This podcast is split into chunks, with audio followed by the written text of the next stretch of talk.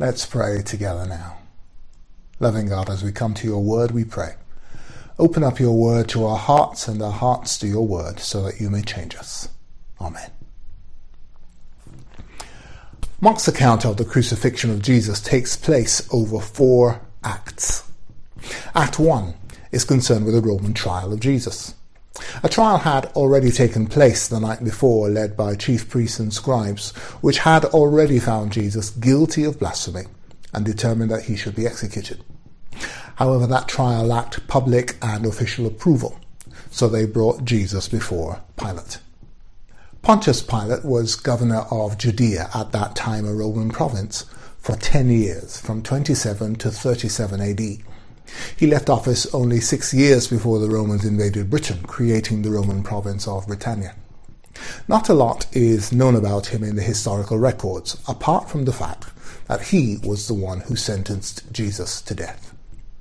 The Gospel records are clear that Pilate did so not because he found Jesus guilty of any crime, but because it was politically expedient to avoid an uproar in an occupied territory because of the crowd shouting, Crucify him, and the chief priests who wanted that outcome. Pilate chose peace and quiet over justice. Sometimes we have to watch out for politicians who are more concerned for law and order, by which they mean peace and quiet, than for justice, for the similar reason of political expedience. Act 2 of this story is the crucifixion of Jesus. Normally condemned prisoners would carry their own cross, or at least the crossbar, to the site of this of their crucifixion. This heightened the public nature of the execution and served to underline the power of Rome. However, on this occasion, someone else was compelled to carry the cross. It was Simon of Cyrene. That he is identified as the father of Alexander and Rufus implies that the original recipients of Mark's Gospel knew who Alexander and Rufus were, underlining that there were eyewitnesses to this event that were known to the community. So why was Simon compelled to carry the cross? Presumably because Jesus had been too badly beaten to carry it himself. And that in itself is quite a picture the incarnate God too weak to carry his cross and in need of assistance. It reminds us that we all need help sometime. But why Simon? Why was Simon chosen rather than some other passerby? It remains a mystery. We know that Cyrene was in North Africa, that there was a large Jewish community there. And the book of Acts records in chapter 2 verse 10 that those who heard the disciples speaking in other tongues at Pentecost included visitors from Cyrene. So perhaps Simon, this African man, was seen as sympathetic to Jesus and therefore chosen to share his humiliation. Mark alone of the four Gospels tells us what time Jesus was crucified. Nine o'clock in the morning. To conclude a trial, have someone flogged and executed by 9 a.m. gives you some idea how early Jesus' accusers brought him before Pilate. And Jesus wasn't the only one crucified that morning. Two bandits, whose trials presumably had been conducted at an earlier point, were also crucified with Jesus. And all the while, Jesus' detractors mocked him, including those, incredibly, who were crucified with him. Let the Messiah, the King of Israel, come down from the cross now so that we may see and believe in him. The third act in this drama is the death of Jesus. After three hours of darkness from noon till three in the afternoon, and therefore six hours on the cross, Jesus cried out with a loud voice, Eloi, Eloi, lema sabachthani, which means, My God, my God, why have you forsaken me?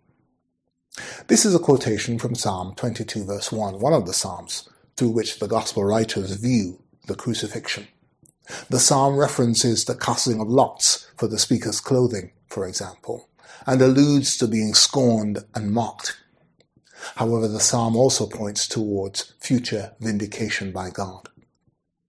Jesus does not die with quiet dignity. Not for Mark is the self-control implied in John's account, where Jesus dies simply saying, It is finished. Mark describes Jesus as dying with a loud cry. He breathed his last with a loud cry. And that loud cry may have been, it is finished. But more likely, however, that loud cry was nonverbal. There are no words sufficient to give expression to either our deepest anguish or greatest triumph. Whatever the nature of Jesus' loud cry at his death, it was sufficient to cause the Roman centurion stood facing him as he breathed his last to conclude, truly, this man was God's son. Jesus' death, though neither uh, quiet nor dignified, nonetheless had a quality that caused even a hardened Roman centurion to conclude there was something divine about it.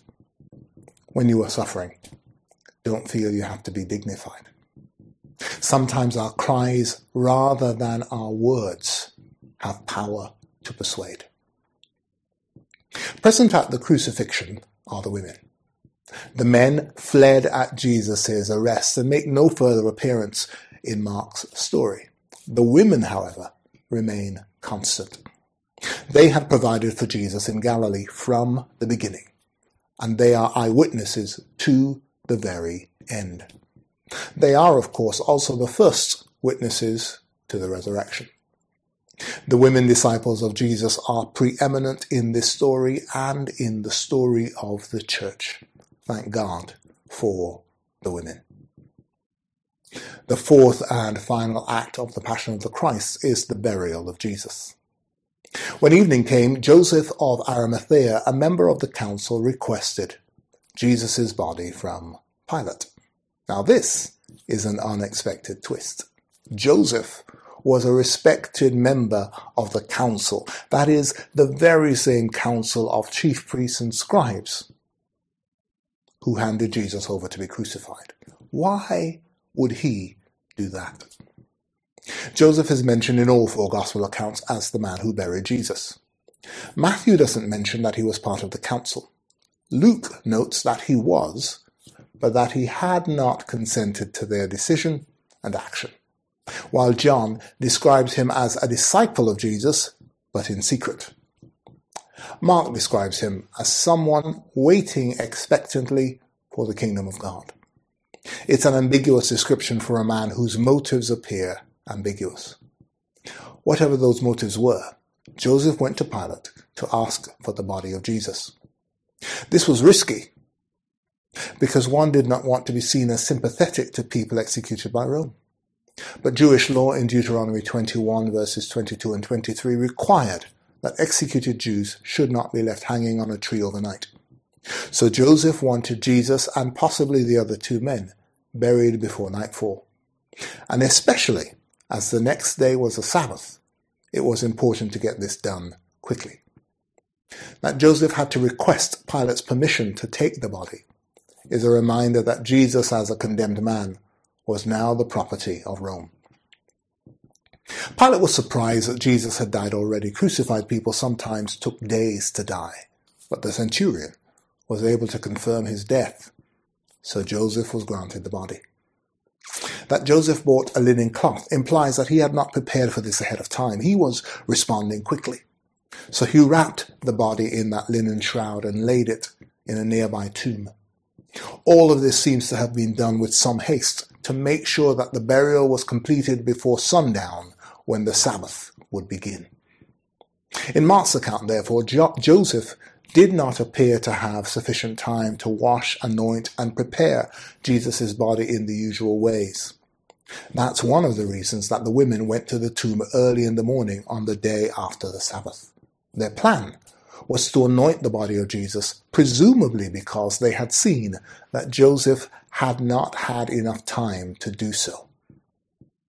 Trial, crucifixion, death, and burial. These are the four acts of this story. In some ways, they parallel the four acts that Jesus performed at his Last Supper on the night before, which we reenact in the Eucharist. Jesus took bread, blessed it, broke it, and gave it. Take, bless, break, give. Both parallel and prefigures Jesus' trial, crucifixion, death, and burial. And in so doing, both the Eucharist and the crucifixion make an important point, which we Christians have celebrated ever since. This is not the end of the story. In the Eucharist in Mark 14:25, Jesus declares, "I will never drink of the fruit of the vine until that day when I drink it new in the kingdom of God."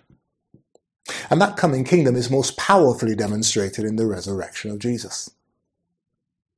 When the women arrived early on the day after the Sabbath to anoint the body of Jesus, they discovered that their services were no longer required. Jesus was no longer dead.